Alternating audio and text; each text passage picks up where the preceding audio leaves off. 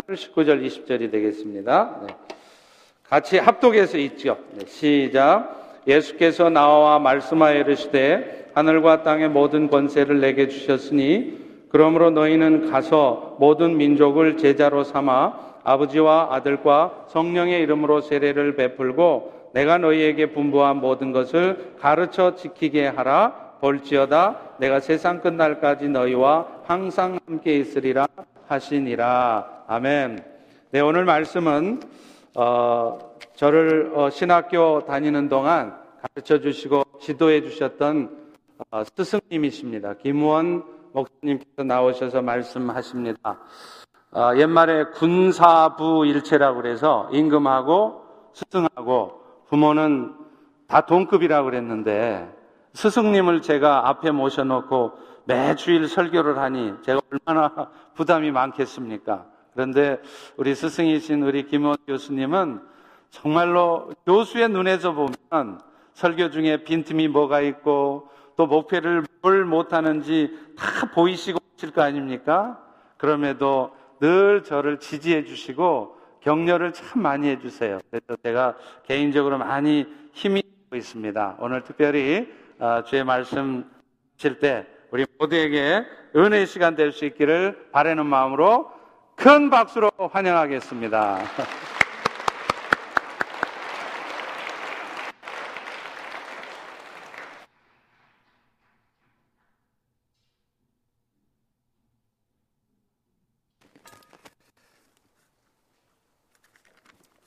오늘 성탄절을 맞이하면서 읽은 본문이 좀 이상하지 않은가 하는 생각은 듭니다. 오늘 주어진 말씀은 성탄을 기념할 적마다 우리가 기억해야 할 부분들입니다. 우리 여기 앉아있는 분들은 이미 오신 예수를 이미 믿고 또 중요한 것은 앞으로 오실 예수를 대망하면서 지금 보좌의 우편에 앉아 계시며 우주를 다스리시는 예수 그리스도 그분과 우리와의 관계는 무슨 관계인가 하는 부분을 함께 살펴보려고 합니다. 특별히 성탄을 맞이하면 누가복음 이 장에 있는 말씀을 자주 기억나죠. 오늘 너희를 위하여 구주가 나셨으니 곧 그리스도 주시니라. 거기서 가르치는 말씀 중에 구세주라는 단어가 있고 주님이라는 단어가 있습니다. 이 부분들을 함께 생각해 보고자 합니다. 오늘 많은 교회들은 참으로 어려움에 처해 있습니다. 어느 분의 글에 보면 참 심각한 이야기를 쓰고 있습니다. 교회가 건망증에 걸린 게 아니라 치매에 걸린 게 아닌가. 날마다 산소호흡기를 대고 헐떡헐떡하면서 마지막 숨을 쉬는 그런 교회 모습이 아닌가. 저희들이 섬기는 교회는 많은 분들이 함께 예배를 드리기 때문에 그런 부분을 자주 느끼지는 못합니다. 그러나 작은 규모의 교회를 가면 정말 교회 존립의 이야기를 거론할 정도로 굉장히 어려운 일들이 많이 주어집니다.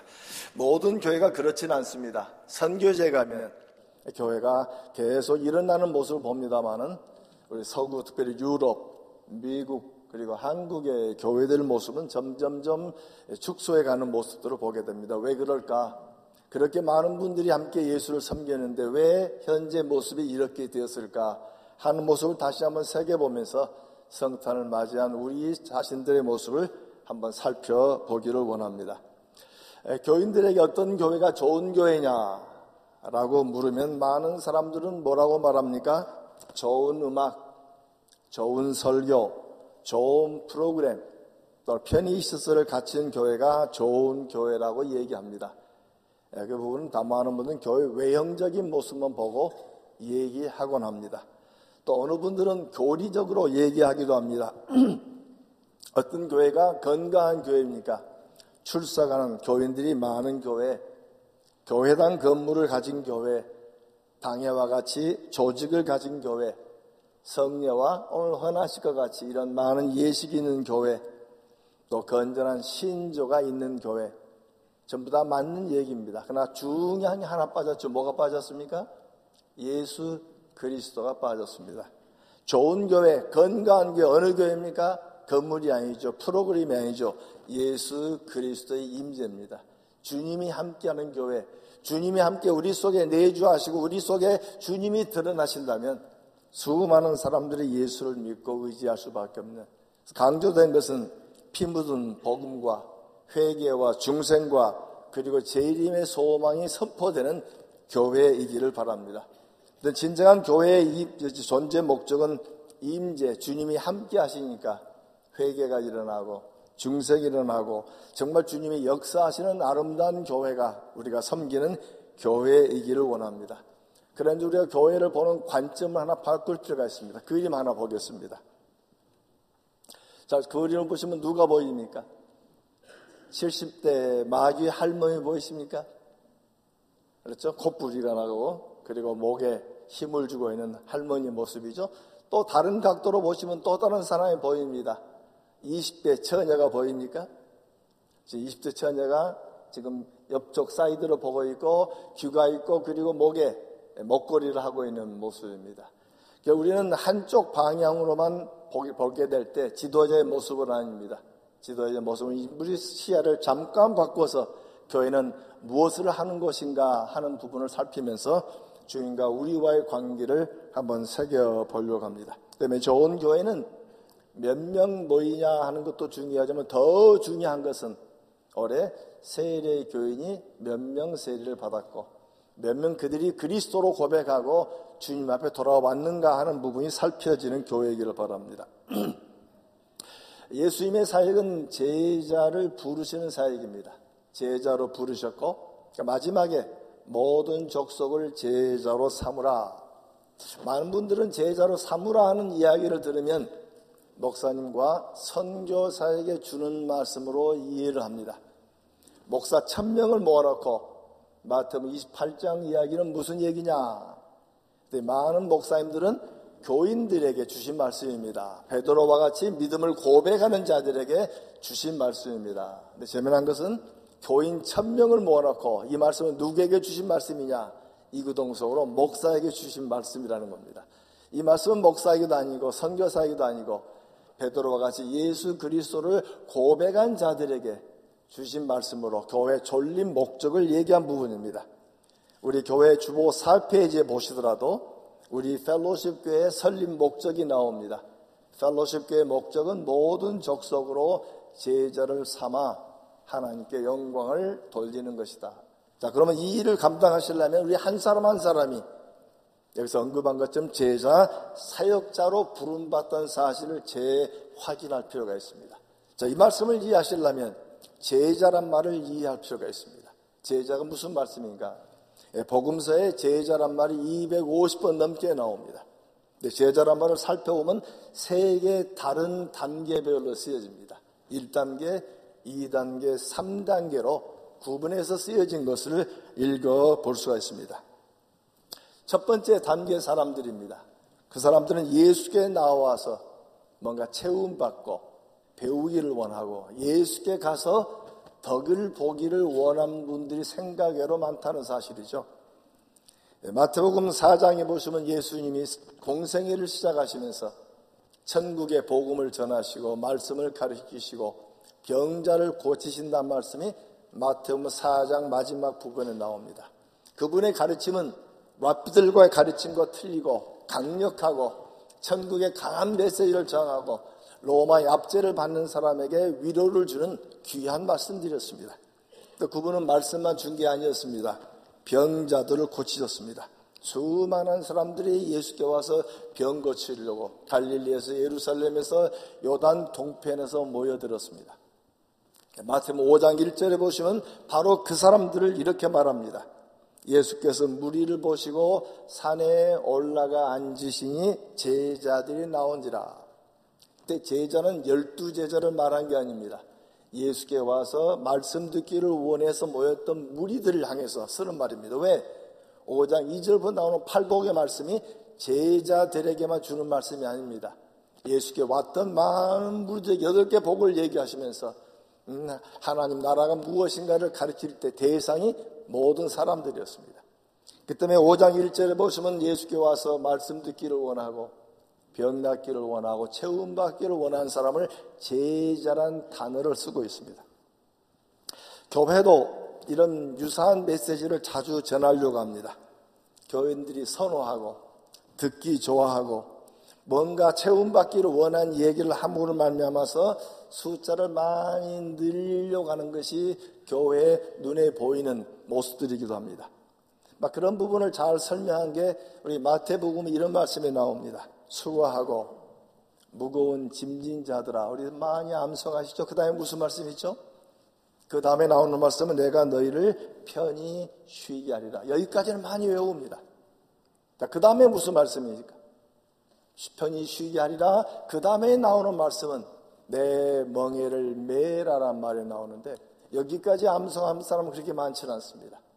우리들은 뭔가 예수께 나오면 편히 쉬고 아름다운 걸 준다는 얘기에 너무 매여 있다 보니까 내 멍에는 쉽고 가벼우니 내 멍에를 메란 말에 대해서는 많은 분들이 관심을 잘 가지려고 하지 않습니다. 그 얘기는 마치 목사의 이야기다, 그건 선교사에게 주어진 얘기가 나야 그냥 평신도인데, 성경은 그런 구분을 하고 있지 않습니다. 예수를 믿는 자와 믿지 않은 자를 구분하는 것이지 교회 내 직급을 구분하고 있는 건 아닙니다. 어느 미국의 선교사 한 분이 태국에서 봉사하면서 겪었던 이야기를 글로 읽어본 적이 있습니다. 태국은 물벼, 물, 물, 물원에 있는 벼를 하다 보니까 물소 두 마리를 넣고 쟁기질을 하는 경우를 자주 보게 됩니다. 멀리서 보니까 쟁기질을 하는데 소 한 마리는 크고 한 마리가 작은 겁니다. 그 선교사님은 뭔가 잘못됐다, 두 마리 소가 다 크든지 두 마리가 작든지 해야 되는데 왜 하나는 크고 하나는 작을까, 이상하다. 그 통역을 내세워서 농부에게 물었습니다. 농부 말이 재밌습니다. 한 마리는 어미고요, 한 마리는 새끼인데 오늘 쟁기질을 가르치려고 어미 곁에 달아놓았습니다. 그다음에 이, 그때 이 선교사님이 떠오른 말씀이 바로 오늘 얘기한 마태복음 십일 장 말씀입니다. 예수님께서 내 멍에를 메고 내가 함께 멍에를 지고 간다고 했는데 우리들은 자칫 잘못하면 큰 소 작은 소로 얘기하고 있는, 그때 예수님이 우리와 함께 나와 함께 같이 가자, 내가 음, 내 멍에를 함께 음, 세워주니 내 멍에는 쉽고 가벼움이라라고 얘기하고 나옵니다. 구약에도 이런 말씀이 자주 나옵니다. 에, 이사야서 이십구 장에 보시면 사람들이 백성이 입으로는 나를 가까이하며 입술로는 나를 존경하지만은 내 그 마음은 내게서 멀리 떠나나니 그들이 나를 경외함은 사람의 계명으로 가르침을 받았을 뿐이라. 또 예수님도 그런 말씀합니다. 마태복음 칠 장에 보시면 너희 전한 유전으로 하나님 말씀을 폐하며 다시 말하면 너무 듣기 좋아하고 그리고 음, 뭔가 마음에 흡족한 얘기만 듣기를 원한다면 그들은 온전한 부분이 아니라고 얘기하고 있습니다. 이와 비슷한 기독교인들의 모습이 요한복음 육 장에 묘사되어 있습니다. 갈릴리에서 말씀을 전하자 많은 사람들이 예수께 모였습니다. 그들은 설교의 말씀을 들었고 보고의 말씀을 들었고 또 병자도 고쳐주시니까 예수님께 수많은 사람 모이던 게 자그만치 장정만 오천 명이 넘었다고 말합니다. 그날따라 예수의 말씀만 준 것이 아니었습니다. 어린아이가 가져온 오병이어로 오천 명을 주시고 떡도 주신 이야기를 우리는 잘 기억합니다. 근데 떡을 먹었던 사람들이 다음날 또 예수를 찾았습니다. 예수님이 그곳에 계시지 않았습니다. 그래서 예수님의 수소문 하다 보니까 예수님이 가버나움에 있다는 이야기를 듣습니다. 일부는 배를 타고 가버나움을 가게 되고 일부는 갈릴리 호수의 곁을 돌아서 뛰어서 예수를 찾았을 것입니다. 하루 종일 예수를 찾다 보니 얼마나 반가웠습니까? 마치 엄마를 기다리는 어린아이들이 엄마를 보자마자 두 팔로 벌리면서 엄마에게 달려가듯이 예수님하고 달려갔을 것입니다. 그쯤 되면 예수님은 두 팔을 벌리시고 어서 오나, 내가 너희를 위해서 말씀도 준비하고 오늘은 또 떡을 주려고 내가 준비했지 라고 반갑게 맞이하셔야 됩니다. 그러나 요한복음 육 장 읽으면 그렇지 않습니다. 너희들이 나를 찾는 것은 표적을 본 까닭이 아니요 떡을 먹고 배부른 까닭이로다. 예수님이 뭐라고 말씀하죠? 너희들이 내 손끝에 나오는 떡만 보았지 떡을 주는 나를 보지 못하지 않느냐 하고 꾸짖는 내용이 나옵니다. 예수님께서는 그들과 대화를 계속해 가면서 떡을 먹기를 원한 사람들에게 예수님은 한 가지 주요한 제안을 합니다. 예수는 당신 자신을 떡으로 주겠다고 말씀하십니다. 나는 생명의 떡이니 내게 오는 자는 결코 줄이지 아니할 것이며 나를 믿는 자는 영원히 목마르지 아니할 것이다. 지금 많은 사람은 예수를 찾아와서 혹시 오늘은 또 다른 떡, 어떤 떡을 주실 것인가 메뉴판을 뒤지고 있을지는 모릅니다. 근데 갑자기 예수님이 주시는 메시지 속에는 메뉴판은 사라져버리고 오직 남아있는 건 예수님밖에 없습니다. 예수를 믿을 것인가 예수를 따를 것인가. 많은 사람들은 예수께 와서 병낫기를 원하고 부자되기를 원하고 승리하기를 원하고 뭔가 내게 채움받기를 원하는 주님의 모습인데, 그래서 그렇게 이렇게 우리가 예를 들어볼 수 있습니다. 성경을 예수님으로 생각하시면 많은 사람들은 일 단계 제자들은 예수님과 내가 구분되어 있습니다. 그래서 종종 내 지갑의 문제를 채워주면 하나님 내 물질적으로 해결해 주십시오. 내 병든 몸을 내놓으면서 주님 내 병을 고쳐주십시오. 내 아이에게 일억을 주십시오 하고 계속 요구하는데 문제는 예수와 내가 구분되어 있는 겁니다. 지금 여기 나타난 요한복음 육 장에 나타난 얘기가 바로 그겁니다. 예수께 와서 말씀 듣고 채움받고 떡 먹기를 원했지만 주님과의 관계는 연결되지 않았습니다. 그러나 더 중요한 것은 내가 예수 안에 있으면, 내가 예수님 안에 있으면 예수님은 내 필요한 것을 채워주시고 인도해 주실 것을 믿습니다. 주님이 요구한 것은 일 단계 제자들은 예수와 자기와 관계가 없는 겁니다. 뭔가 예수께 와서 채움만 받기를 원하고. 그러자 요한복음 육 장 육십육 절에 보시면 주요한 단어가 나옵니다. 그때부터 그의 제자 중 많은 사람이 떠나가고 그와 함께 다니지 아니하더라. 여기 썼던 단어가 제자라는 단어입니다. 일 단계 제자들은 예수님과 깊은 개인적 관계가 없습니다. 예수로 말미암아 뭔가 이득을 얻었고 예수로 말미암아서 뭔가 필요를 채우기를 원한다면 그런 진정한 의미의 그리스도인은 아니라는 겁니다.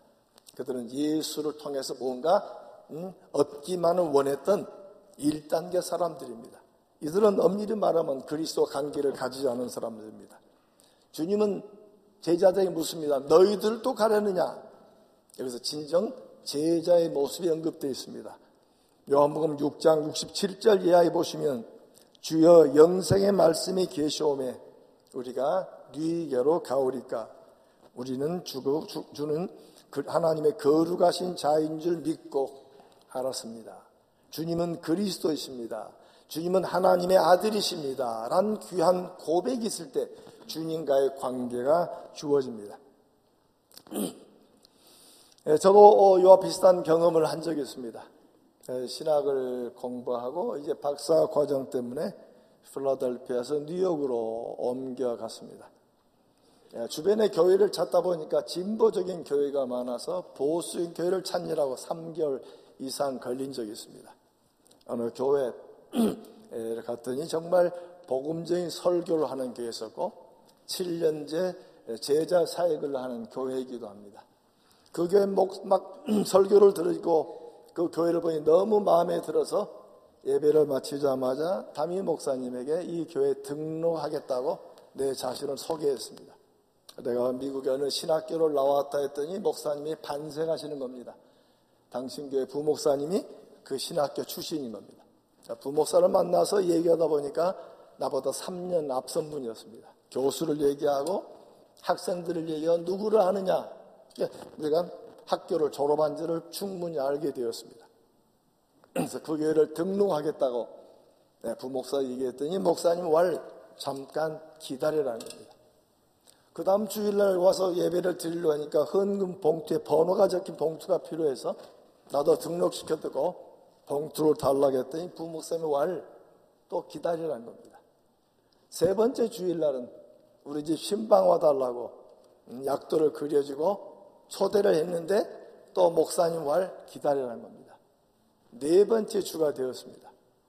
그랬더니 저 목사님이 찾는 겁니다. 찾더니 저하고 집사람에게 다음 주부터 신입반이 모이니까 참석을 하라는 겁니다.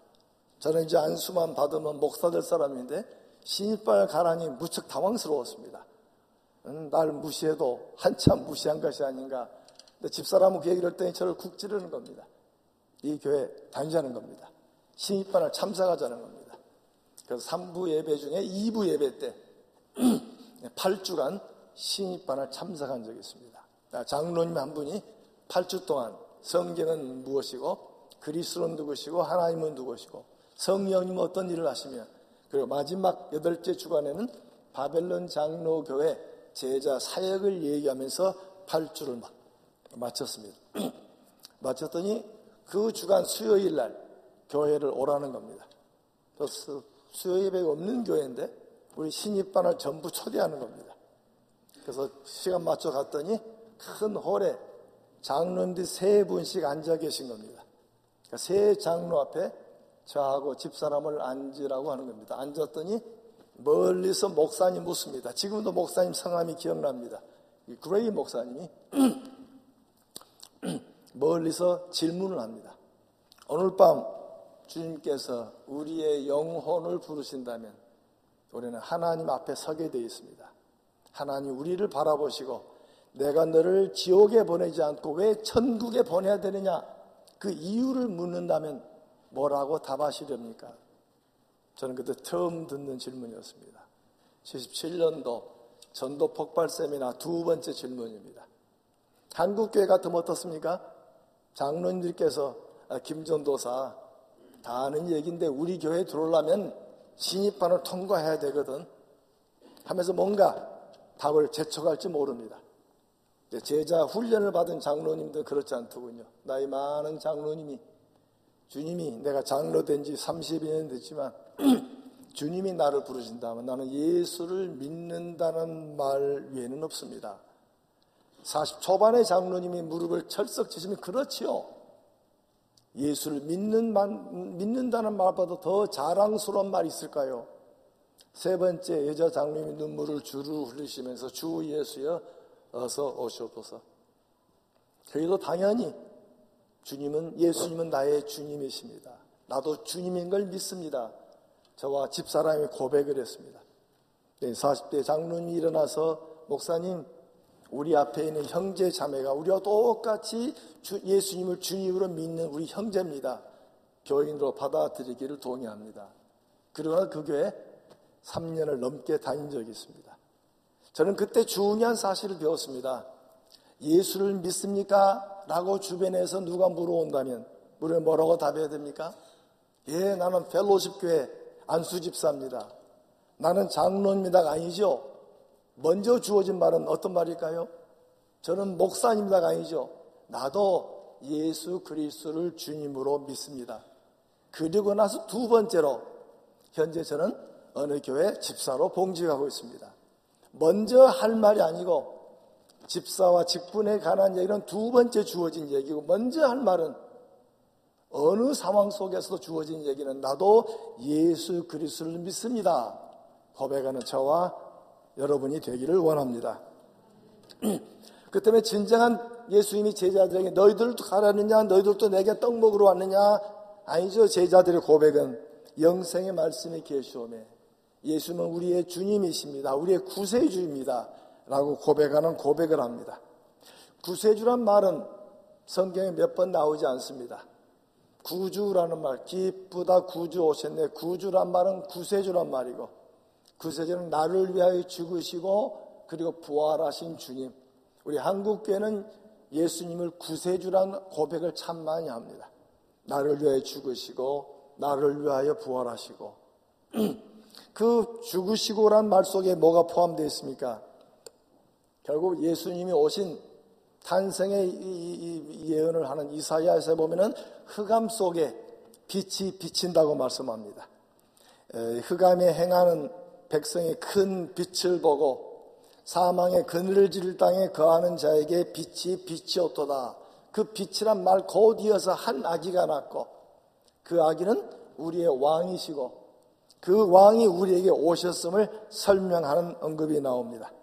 그래서 신약성경에도 예수님을 빛으로 설명합니다. 빛으로 오신단 말은 무슨 말씀이죠?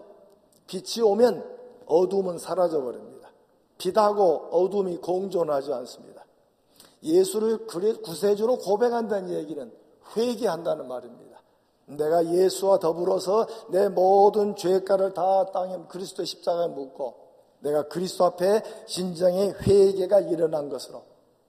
그 때문에 진정 하나님의 사람들은 그리스도와 관계 속에 내 모든 죄가가 사라지고 주님 앞에서 내가 하나님의 사람이 되었습니다라는 고백이 담겨져 있습니다. 그런데 우리 종종 회개란 말을 자칫 오해해서 후회하고 혼돈합니다. 회개란 것은 돌아선다는 말입니다. 예를 들어 보면 뉴욕에 가는 기차를 타려고 워싱턴 시내에 가서 기차를 탔습니다. 분명히 기차는 북쪽으로 가야 되는데 타고 보니까 기차가 리치모드 쪽으로 가고 있는 겁니다. 방향이 잘못된 거면 어떻게 해야 됩니까? 그래서 일부 사람들은 리치모드 가는 방향이 잘못됐으니까 안에서 의자를 다시 뒤바꿔 돌려서 뉴욕 쪽으로 바꿔가면 내가 뉴욕을 가는 게 아니죠. 우리 많은 분들의 회개는 의자만 바꾸는 겁니다. 진정한 회개는 뭐죠? 기차를 내려야 됩니다. 내려서 뉴욕 가는 방향으로 바꿔 타야 됩니다. 진정한 회개는 내가 살았던 내 삶의 모든 꿈, 꿈과 욕망과 비전을 다 땅에 묻어버려, 그리스도에 묻어버리고 그리스도 앞에 다시 살아가는 그 모습으로 주님은 요구하고 계십니다. 그 때문에 진정한 구세주의 고백은 내가 예수 그리스도와 더불어 내가 십자가에 못 박혔음을 분명히 고백하는 고백 속에 나타나 있습니다. 자, 그런데 예수님은 그 단계에서 멈추지 않았습니다. 이 단계에서 멈추지 않았습니다. 한 단계를 더 요구하십니다. 누가복음 구 장에 보시면 그 내용을 자세히 보시면 오병이어 사건이 주어집니다. 음, 오병이어 사건으로 그들을 다 먹이신 다음에 한참 뒤에 구 장에 보시면 사람들이 나를 누구라 하느냐 하는 무, 마, 마, 무, 묻는 말씀이 나옵니다. 그랬더니 이 제자들이 죽었던 엘리야라 하더군요, 선지자 중에 하나라 하더군요 하고 여러 가지 얘기를 많이 그집어냅니다. 그때 예수님이 제자들이 묻습니다. 너희는 나를 누구라 하느냐? 그때 베드로가 고백합니다. 하나님의 그리스도이십니다. 아까 누가복음 이 장 말씀처럼 구세주 곧 그리스도 주신이라 할 때 정확하게 그리스도이십니다 고백을 합니다. 예수님께서 거기서 끝나지 않았습니다. 누가복음 구 장 이십삼 절에 보시면 주의한 말씀을 합니다. 함께 한번 같이 읽어보겠습니다. 아무든지 나를 따라오려거든 자기를 부인하고 날마다 제 십자가를 지고 나를 따를 것이니라. 이 말씀은 누구에게 한 말입니까? 예수를 그리스도라고 고백한, 예수님이 구세주라고 분명히 고백한 자들에게 예수님이 명령한 말씀입니다. 나를 따라오려거든 자기를 부인하고 자기 십자가를 지고 나를 따를 것이라. 자, 우리는 이 말씀이 나오면 매우 불편합니다. 이 말씀이 나오면 아 이런, 그러면 내가 다 음, 집어치고 신학교를 가란 말인가? 다 버려두고 선교지를 가란 말인가? 주님은 그렇게 말하고 있지 않습니다. 여기서 가르치는 주의 말씀은 자기 나를 따라오려거든 자기를 부인하고 자기 십자가를 지란 말인데 이 말을 깊이 한번 바라봐야 됩니다. 첫 번째, 자기 십자가는 어떤 십자가입니까? 우리는 이 말을 종종 잘못 이해합니다. 마치 예수 믿지 않은 남편이 자기 십자가라 말합니다. 말 듣지 않은 자식이 내 십자가라 그럽니다. 종종 우리 며느리들이 숨어서 우리 시어머니가 십자가라고 말합니다. 십자가란 말은 주님만이 지을 수 있는 것이지 우리가 다른 사람을 위해서 지을 수가 없는 겁니다. 자기 십자가를 진다는 이야기는 자기 죄가를 예수님 십자가에 다 놓는다는 말입니다. 남을 위해 십자가를 짓는 것이 아니고 음, 결국 죄에 대하여 내가 죽었음을 선포하는 메시지입니다. 갈라디아 오 장 이십사 절로 이런 말씀이 있습니다. 그리스도 예수의 사람들, 다른 말로 말하면 제자들이죠. 제자들은 육체와 함께 그 정욕과 탐심을 십자가에 못 박았느니라. 자기 십자가를 지는다는 것은 결국 내 모든 정욕과 욕심을 그리스도 십자가에 다 묻었다는 겁니다. 바로 그 주님이 우리 대신해서 모든 걸 용서하심을 설명한 구절이기도 합니다. 또 갈라디아 육 장 십사 절에 보시면 내게는 우리 주 예수 그리스도 십자가 외에 결코 자랑할 것이 없으니 그리스도로 말미암아 세상이 나를 대하여 십자가에 못 박히고 내가 또한 세상에 대하여 그러하니라. 다른 말로 말하면 세상과 우리와의 관계를 설명한 구절입니다. 세상에 대해서는 나는 죽은 자입니다. 내 모든 세상과의 관계가 다 끊어지고 내 욕심과 충동과 모든 비전이 다 사라지고 오직 주님의 비전으로 바꿔된 이야기를 설명한 구절입니다. 자기를 부인한단 말은 결국 내 삶의 주인이 누구인가를 밝히는 부분이랍니다. 그러면 주님은 왜 우리에게 내 십자가를 지고 자기를 부인하고란 말을 쓸까요? 여기서 강조된 건 우리의 부정적 얘기가 아닙니다. 이 말씀의 출발점하고 마지막 점에는 따르라라고 하는 긍정적인 표현이 있습니다. 나를 따르려거든. 그리고 마지막에 따르라 하는 명령이 나옵니다. 그러면 주님과 함께 따라가려면 어떻게 해야 되느냐? 자기 십자가를 지고 자기를 부인하고 따라가자. 그래서 이 우리 주님은 부정적인 메시지를 전하고 있는 게 아닙니다. 긍정적입니다. 내게 오라. 내가 함께 너희 모든 걸 지고 내와 함께 동행할 테니 나를 따라오려거든 자기를 부인하고 자기 십자가를 지고 세상에 대해서는 줄을 끊어버리고 자기를 부인하고 하는 것 속에서는 결국 내가 내 자신의 주인이던 삶을 다 버려버리고 예수님이 주인인 삶으로 바꾼 삶으로 살아가도록 우리에게 요구하고 있습니다. 주님은 함께 따라가는 것 속에 우리에게 주신 주님의 명령, 모든 족속을 제자로 삼고 그 말 속에는 우리 모두가 다 우리의 삶이 주님을 드러내는 삶인 것을 우리에게 가르쳐주는 말씀입니다. 사도 바울은 이런 삶의 모습을 잘 설명해 준 게 세례입니다. 우리는 세례 예식을 다 받은 줄로 압니다. 세례라고 하는 말은 단순히 물뿌림의 이야기는 아닙니다.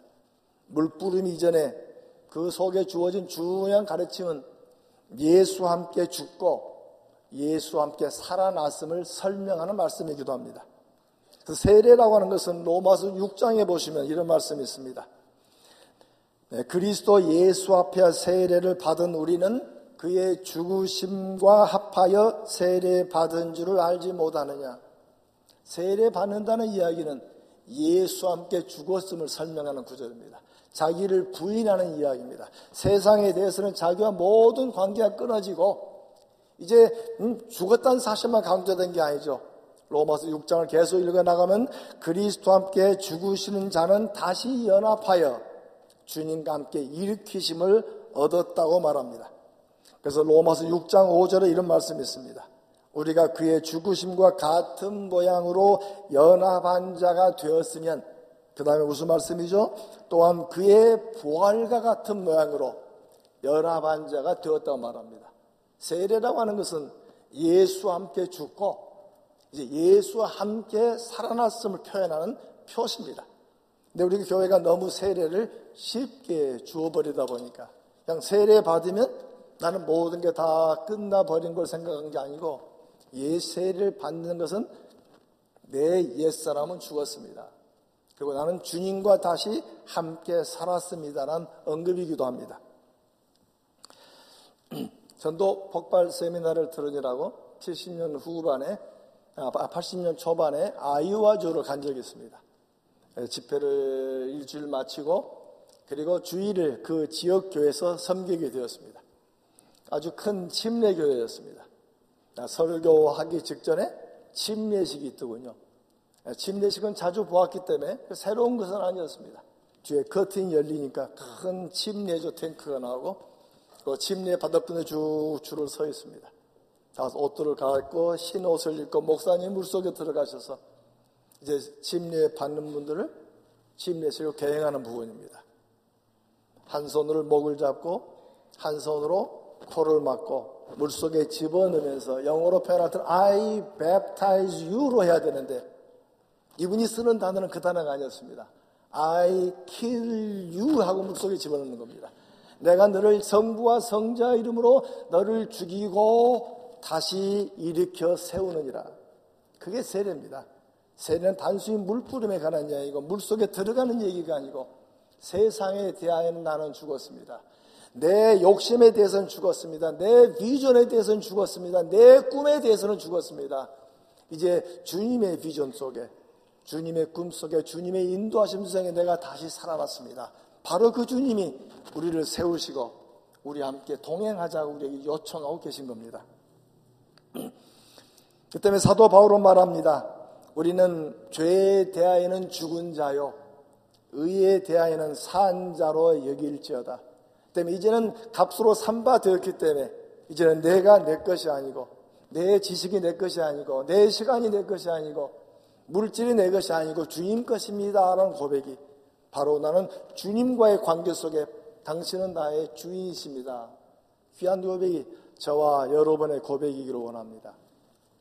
예수 믿기 전에는 우리 사탄의 종이었습니다. 사탄의 종이란 말은 참 많이 쓰죠. 사탄의 나라 헌법 제일 조가 뭔지 압니까? 사탄의 나라 헌법 제일 조. 네 마음대로 해라. 자기 마음대로 해라. 근데 우리는 사탄의 종되었던 우리를 주님이 다시 살리시고 당신 나라의 백성으로 삼으셨습니다. 우리는 옛날도 종이었지만 예수를 믿은 후에도 종입니다. 우리는 하나님의 종입니다. 하나님의 종은 하나님 나라의 헌법 제일 조는 뭐죠? 헌법 제일 조는 하나님의 뜻대로 하는 겁니다. 하나님의 원하신 바가 뭔가. 때문에 항상 우리는 순간순간 주님이시라면 어떻게 할 것인가? 음, 이 문제를 주님이시라면 어떻게 풀 것인가? 어려운 일을 당했을 때 주님이시라면 어떻게 하셨을까? 우리에게 요구하는 것은 주님 앞에 무릎 꿇고 주님은 나의 주인이십니다. 그 고백이 성탄절을 맞이하는 우리 속에 살아있기를 바랍니다. 중국에 사역하다가 오랜 전 이야기입니다. 중국 서부 지역은 물이 많이 없습니다. 메마른 지역들입니다. 서부 지역에 어, 들어갔는데 에, 세례식을 한다는 겁니다. 그 지도자에게 이 공안의 단속도 어려우니까 물뿌림으로 세례를 하냐 했더니 물뿌림이 아니라는 겁니다. 침례 전통으로 침례를 해야 한다는 겁니다. 그래서 주변에 가면 수영장 있는가 강이 있는가 메마른 지역이니까 수영장도 없고 강도 없습니다. 물이랑은 유일하게 동네 중앙으로는 조그마한 도랑밖에 없는 겁니다. 그래서 이 도랑에서 어떻게 할 거냐 그랬더니 좀 자기를 따라오라는 겁니다. 그래서 새벽 이른 아침에 이분들이 세례 받을 자를 데리고 동네 어귀로 나갔습니다. 동네 어귀로 나가니까 밤새 물이 가라앉는 바람에 위에는 깨끗하게 보이지요. 그러더니 조금 지나니까 침례식을 하는 겁니다. 이십 대 후반 젊은 남자분이 침례 받겠다고 도랑 속에 딱 엎지는 겁니다. 참 난처한 그 구정물 속에 딱 엎지는 겁니다. 그랬더니 그 다음에 이 지도자가 성부와 성자와 성령의 이름으로 세례를 주노라 하고 일어났습니다. 거기까지는 잘하는 얘기입니다. 근데 일어나자마자 젊은 친구가 막 뒤를 만져보는 겁니다. 그때 뭐라 뭐라 하더니 다시 거꾸로 들어가는 겁니다. 그래서 통역에 물었습니다. 아, 지금 뭐라고 하는 거냐 했더니 그 젊은 친구가 어? 내가 덜 죽었네. 뒤가 덜 젖은 겁니다. 다시 들어가는 그 모습 속에 참 무서운 관행이기도 하지만 정확한 세례의 의미를 얘기한 부분입니다. 이제는 내가 죽었습니다. 이제는 그리스도 앞에 내가 다시 살아났습니다. 성탄을 맞이하는 우리가 고백할 유일한 고백은 구주로 오신 주님만 강조한 거예요. 바로 그 주님이, 그 구세주가 우리의 주님이란 사실이 고백되는 성탄이기를 바랍니다. 그때 우리들은 교회에서 구세주라는 고백을 참 많이 합니다. 예수님은 나를 위하여 죽으시고 부활하셨습니다. 멋있는 고백이죠. 그러나 왜 주님은 나를 위해 죽으시고 부활하셨습니까? 왜 주님은 우리를 예수 믿게 하셨습니까? 내가 예수를 믿으려고 애쓴다고 믿어지는 건 아닙니다. 신앙이 어렸을 때는 내가 믿은 것처럼 보이지만 신앙이 한참 성장하고 뒤를 바라보면 믿게 하신 건 주님이십니다. 왜 주님이 우리를 믿게 하셨습니까? 그 답이 주님이란 고백입니다. 주인은 나의 주인이 되기 위하여 나를 위하여 죽으시고 부활하셨습니다. 가장 주체는, 그래서 성경에 구세주란 말은 한 이십몇 번밖에 안 쓰입니다. 사도행전은 주님, 이제 구세주란 말은 두 번밖에 안 쓰입니다. 사도행전의 수많은 고백은 주님이란 고백입니다. 백 번이 넘게, 사도행전만 백 번이 넘게 쓰이고 신약성경 전체는 육백 번이 넘게 쓰입니다. 주님은 구세주이시지 않고 주님은 우리의 주인이 되시려고 우리를 위하여 죽으시고 부활하신 우리의 구주 되십니다.